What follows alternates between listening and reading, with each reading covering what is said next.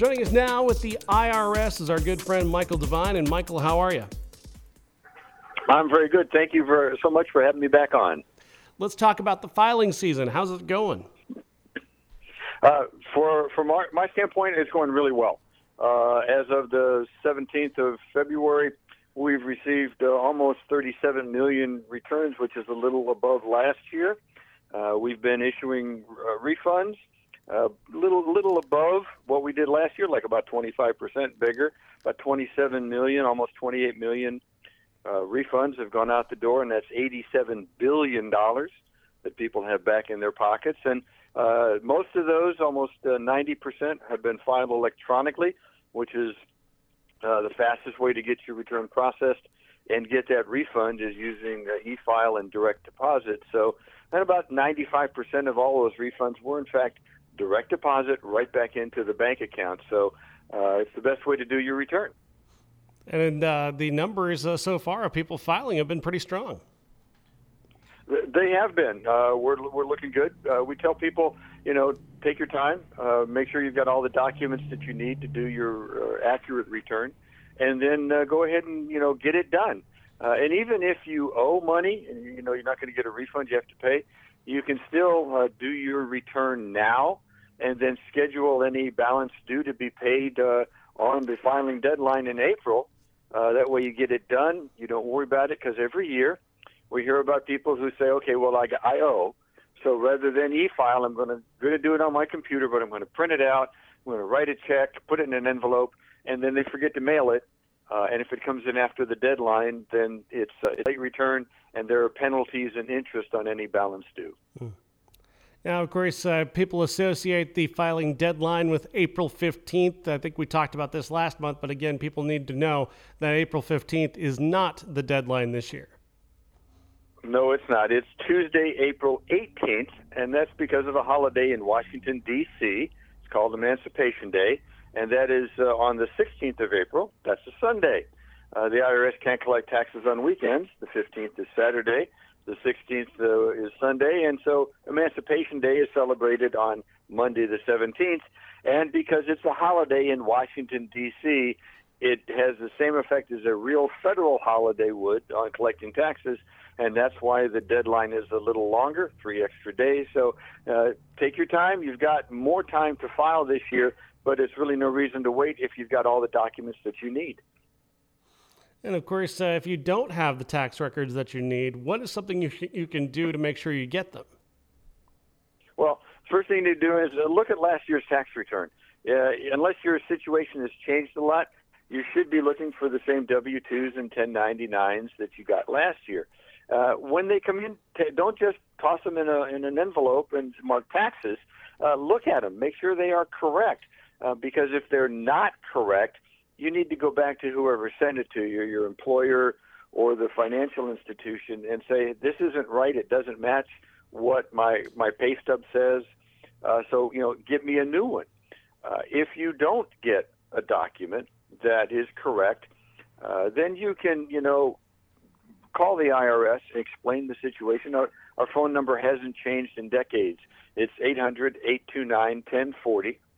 And you provide the information to us, and if you if if it's wrong, or if you don't get a form, you may be able to use a substitute form for W-2s or 1099s, and this way you can file an accurate return, and you can yeah you probably do it electronically, uh, but the key is to make sure that you have all the information you need to do your return correctly the first time so you don't get a letter in the mail from the IRS and then maybe even have to file an amended return later in the summer. Good to know.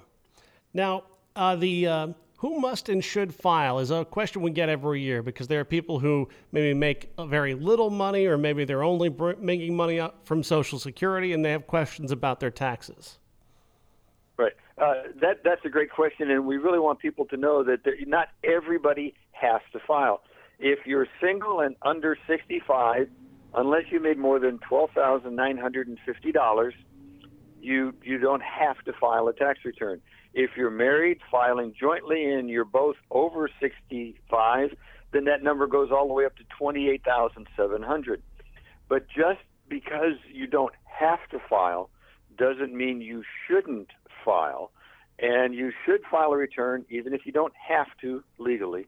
Uh, if you had taxes withheld, uh, if you're eligible for uh, a credit that would get you a refund, because the only way to get a refund is by filing that tax return. Um, you know, there's a penalty if it's late, but there's no penalties uh, if you you know haven't filed for last year even, and you do a refund. But the only way to get that refund is to actually file that tax return.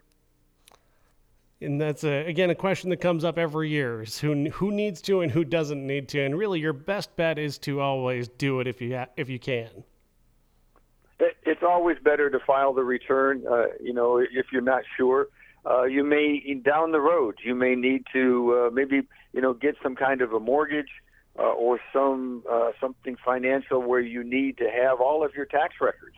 Uh, and getting a transcript that shows there are holes, uh, you know, creates a problem. And if you didn't file last year and you're going to get a refund this year, well, the IRS is going to want you to file last year's return so that we can make sure that you, you know, didn't owe money. Because if you do owe the IRS or some other agencies money, you know, your refund could be taken and used to pay those bills. So it's always best to be current on your taxes, both federal and state, so that you know you you just uh, avoid any kind of issues with not having all the documents up to date. Now, uh, one question that uh, I'm sure you're getting recently is why are refunds smaller this year than last year? Well, that that's a great question, and it has to do with things have gone back to what they were pre-COVID, you know, back to 2019 levels. Uh, during COVID in 20 and 21, uh, some of the credits, like the child tax credit and the child and dependent care credit, went way up. Uh, for example, the child tax credit for 2021 was $3,600 per dependent. This year, it's gone back to $2,000 for children 17 and under. Uh, the child and dependent care credit uh, for 2022 is only $2,100. Last year, that could have been as much as $8,000. Mm. Uh, EITC has gone up a little bit uh, for everybody except those uh, people that don't have children but qualify for EITC. Last year, they could have gotten over $1,500. This year, it's back to $560. So um, the, the numbers are down. The refund numbers are down simply because most of the credits that were larger last year have reverted back to their original uh, pre-COVID levels. Uh, and if you have any questions, you can certainly talk to your tax professional. Go to irs.gov. And one other little thing, uh, it has to do with above-the-line donations. Mm-hmm. Uh, for the last couple of years, you could take up to $300 for your single and $600 deduction uh, for charitable contributions. And now, in order to claim a uh, deduction for charitable contributions, you have to itemize. So lots of things changed. We're back to basically where we were in 2019. Now, uh, people have had uh, been asking some questions here locally about uh, a couple of people wanted me to put this to you because they listen so much and they trust you. Uh, they they they're wondering why a if, if there's a specific reason why uh, a delay, a, a, a, return might be delayed for over a year. Like uh, if you've got a return you were expecting in 2021 and it still hasn't arrived today, is there what should you do and what might be a reasoning for such a delay? Uh, the IRS has gotten through all of that backlog. Mm-hmm. All of the returns, you know, from from last year and, and and before that have been processed. And so, if you haven't gotten a refund, that you were, you think you would do, it's probably because there was a problem with that return. You know, did we actually get the return? Uh, and if we've processed it, there's a there's a problem with it. Did you get a letter in the mail that you haven't opened and responded to? Mm. Uh, the best thing to do in, in this case is, uh, if you're not sure, call the IRS. Uh, you can get a transcript of your account. Uh, you can do that on irs.gov. But if you've been waiting a long time, then you need to, you know, find out why, and that would be, you know, contact the IRS and say, this is what I've, you know, this is what I did. This is when I sent it. I've got my copy, and you know, why haven't I gotten the refund I thought I was due? And the people on the phone, you know, will be able to answer that question for you. or you could always make an appointment and go into your closest uh, IRS Taxpayer Assistance Center. Of course, uh, for for people who have uh, filed for this year and are expecting a return this year, you can track that by with the "Where's My Refund." Yeah, that's that's one of our favorite uh, apps uh, that we have on IRS.gov, and uh, for most people that file uh, electronically and there's no problems, that refund will be in your bank account in 21 days or less if you use direct deposit. But you can track that. Uh, filing electronically also gives you peace of mind that the IRS has received and accepted your return, which means that nobody filed ahead of you, nobody stole your information and filed a fraudulent return before you did. So using Where's My Refund, uh, you can check to make sure that we got your return, it is being processed. Uh, you need to know your Social Security number, the one that's on the top of the return if it's a joint return the uh, filing status, whether you're single, married, or head of household, and then the exact dollar amount.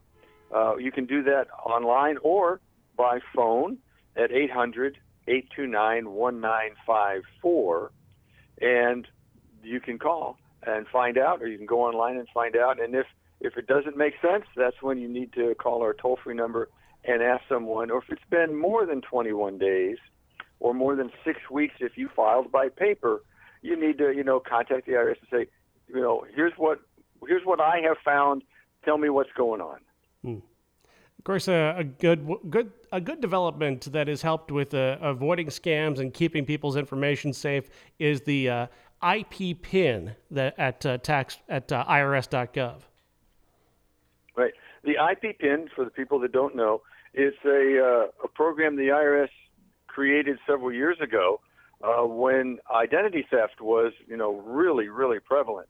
And so what we did is we created a way that you can voluntarily sign up to get uh, an identity protection personal identification number. And this is something that you get a new six digit number every year. You get it by mail. Uh, and then without that IP PIN, your tax return will not be processed. It will be held and a letter will go out in the mail to the address on that return. So if you've got your IP PIN and you put it on your return, uh, then it'll go right through. But if a criminal gets it, then that uh, IP PIN number will stop that fraudulent return dead in its tracks, and it cannot be processed without that number. So if you've been the victim of identity theft, or if you're just worried about you know having your identity stolen and someone filing fraudulent tax returns using your information, then you might want to go ahead and, and sign up for an IP PIN number. Uh, that way, you know that nobody else is going to be able to process your return, or excuse me, nobody else will file a return that will be processed without that that special number. And I mean, we're so picky about it. It's between you and the IRS. So if you use a tax professional uh, when it gets time to file the return and you need that IP PIN number, just ask them to step away from the computer so they can't see you type that number in. You know, that's just between you and the IRS, and you will get a new one every year through the mail. All right, Michael, we are out of time, but uh, thank you so much for your time today. We appreciate it. Well, thank you for having me. Look forward to next time.